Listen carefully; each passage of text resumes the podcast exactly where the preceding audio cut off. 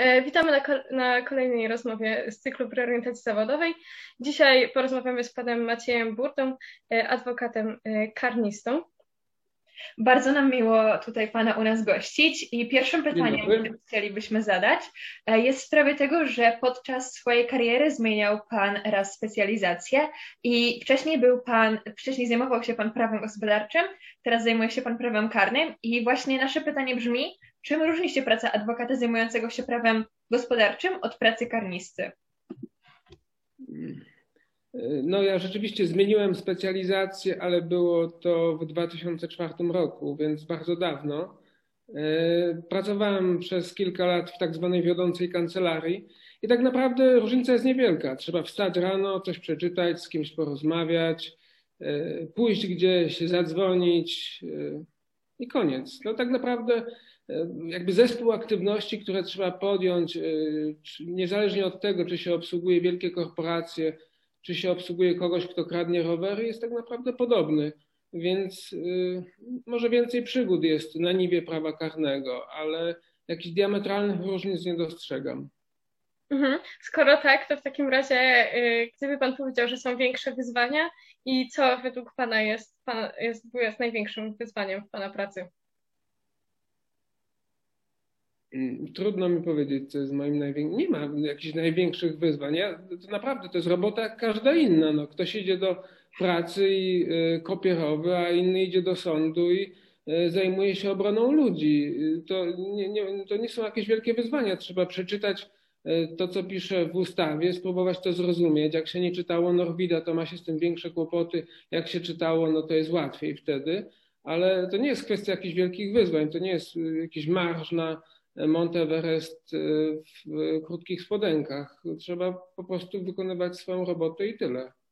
A w takim razie, czy jest jakiś aspekt Pana pracy, który uważa Pan za najbardziej stresujący? Czy coś Pana stresuje? Nie, nic mnie nie stresuje tak naprawdę jakoś bardzo. Wydaje mi się, że praca adwokata karnisty y, to, to jest taka e, taki rodzaj profesji, w której najlepiej odnajdują się te osoby, które chciały zostać cyrkowcami, ale są pozbawione talentu, e, żeby w tym cyrku pracować, bo trzeba coś w tym sądzie powiedzieć tak, żeby zrobić wrażenie. E, no i, no i tak naprawdę na początku być może to jest stresujące, bo człowiek chce być zabawny, a nie zawsze się udaje. E, w konsekwencji może kilkanaście lat temu to było ciężkie, natomiast e, teraz już jestem starym adwokatem e, i no już mnie to nie stresuje. Czy ma Pan w takim razie jakieś triki, które mógłby Pan polecić przyszłym cyrkowcom sądowym? O, nie, nie mam. Nie, to za każdym razem trzeba improwizować. No czyli najlepsza jest improwizacja jednak. Improwizacja to też trik. Nie, tak naprawdę to wszystko e, jest mrówcza praca. E, jeżeli ktoś myśli, że wykonywanie tego zawodu to są jakieś ogromne emocje, to się myli, bo schemat jest zawsze taki sam. Trzeba przeczytać akta, przeczytać przepis, komentarz, orzeczenia i wymyślić coś, a potem jeszcze powiedzieć w taki sposób, żeby ktoś chciał tego słuchać i nic więcej. A w takim razie, czy gdyby Pan wybierał swoją karierę jeszcze raz, to wybrałby Pan inną drogę, czy dalej Pan postawiłby na karnistę? No w braku talentu do występowania w cyrku yy, musiałbym się zajmować pracą adwokata, ale wolałbym być doradcą podatkowym. Dlaczego doradcą? No to też jest walka z systemem, a mimo wszystko intelektualnie znacznie bardziej absorbujące. Wydaje mi się, że poruszanie się w tej materii, przynajmniej tak jak to pamiętam przed rokiem 2004, kiedy jeszcze miałem z tym kontakt, było po prostu ciekawsze, bardziej wymagające. Poza tym y, doradca podatkowy nie musi kontaktować się z mamą przestępcy, a mama przestępcy to jest y, bardzo, jakby ten kontakt jest bardzo ciężki ponieważ ona uważa, że e, syn jest niewinny i z tego powodu dochodzi u niej do różnych stresów, które próbuje mm, przelewać na obrońcę. No i to, jest to pewna uciążliwość. A doradcy podatkowi prawdopodobnie się z tym problemem nie spotykają. To w takim razie skąd się wzięła decyzja o zmianie profesji na karnistę? Ja nie najlepiej odnajdywałem się w tej strukturze tej działalności korporacyjnej. wydaje mi się, że się w tym męczyłem. Poza tym jakoś wydaje mi się, że bardziej interesowała mnie to, to wystąpienie przeciwko państwu jako takiemu, bo jednak działanie w sprawach karnych to jest taka konfrontacja z aparatem e, represji, ktoś może powiedzieć aparatem e, ścigania czy organami wymiaru sprawiedliwości, ale na takim poziomie podstawowym, no to jest jednak tak, że mm, no wróćmy do tego przykładu osoby, która kradnie rowery. To oczywiście robi bardzo źle, ale kiedy policjant go łapie, to go bije, e, straszy, że zamknie go do więzienia na długo, chyba że się przyzna do 50 kolejnych włamań. No i e, to moderowanie relacji pomiędzy e, policjantem a przestępcą, no to jest właśnie praca adwokata. E, I, z jakiejś tam perspektywy dawno temu wydawało mi się, że będzie to ciekawsze. No, nie pomyślałem wtedy o tym, żeby jednak wyspecjalizować się w doradztwie w zakresie podatku VAT, no ale już teraz tego nie zmienię. Mhm. Czyli z własnych doświadczeń polecałby Pan ten zawód, czy jednak nie? Nie, absolutnie nie. W żadnym wypadku. Nie chciałbym, żeby moje dzieci były prawnikami. E, no to jednak e, jest taka praca, w której się jest cały czas. Jak się wstaje o tej 6 rano czy o 7 rano, no to się jej nigdy nie kończy. Myślę, że są przyjemniejsze sposoby spędzania czasu. Pewną korzyścią jest to, że bierze się niemalże cały czas udział w takim filmie dokumentalnym, no bo E, ma się jednak jakieś tam przygody i czyta się o różnych e, przygodach innych osób, tym niemniej jest to w jakiś sposób wyczerpujące. Czy w takim razie często nawiązuje Pan jakąś taką szczególną relację ze sprawą, którą Pan toczy, że jakby często trudno się z nią rozstać nawet po pracy w domu? No, trudno tu mówić o jakiejś specyficznej relacji. Po prostu człowiek chciałby y, w tej konkurencji jakoś tam wygrać e, albo wypaść jak najlepiej, czyli ciągle, ciągle jest to marzenie o tym, żeby być oklaskiwanym e, na arenie.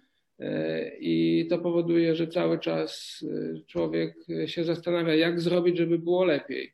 To po pierwsze, a po drugie, od pewnego momentu rozwoju zawodowego to jest tak, że, że nieustannie dzwonią ludzie i coś chcą.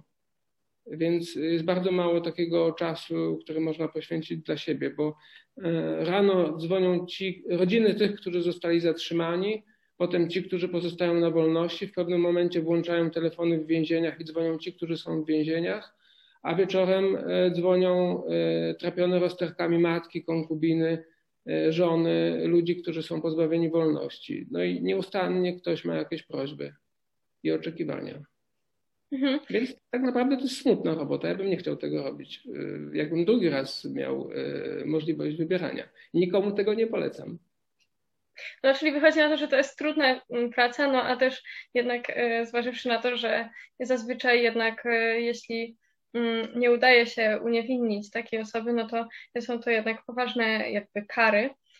I trudno tutaj mówić o, jeśli nie dochodzi do tego uniewinnienia, to jednak postrzega się Y, trochę jako porażkę tę pracę obrońcy. I czy to nie jest w ogóle tak, że to jest takie trochę życie od porażki do porażki? No. Jak tutaj być oklaskiwanym? Znaczy pewnie tak, natomiast statystycznie to jest bodajże w tym momencie 2% uniewinnień, więc nie, jeżeli ktoś myśli, że będzie adwokatem działającym w zakresie prawa karnego i będzie szedł od uniewinnienia do uniewinnienia, to, no to raczej się myli. Chyba, że jego status finansowy będzie pozwalał na to, żeby wybierać takie sprawy, które będą dawały perspektywę e, zakończenia się całkowitym sukcesem. Natomiast e, e, chyba nie o to zawsze chodzi, bo większość ludzi wie, że będzie skazana, wie, że poniesie jakąś karę i walka rozgrywa się o kwalifikację prawną, o wysokość tej kary, o czas, który się spędzi w więzieniu, czy też pieniądze, które się zapłaci. I jeśli y, ktoś sobie takie cele stawia, no to oczywiście może je osiągnąć. Mhm. A jaka jest najbardziej nietypowa sprawa albo najbardziej interesująca, jaką się Pan zajmował? Bardzo trudne jest to powiedzieć. To nie jest tak, że te sprawy, które były jakoś tam głośne, były akurat nie najbardziej interesujące.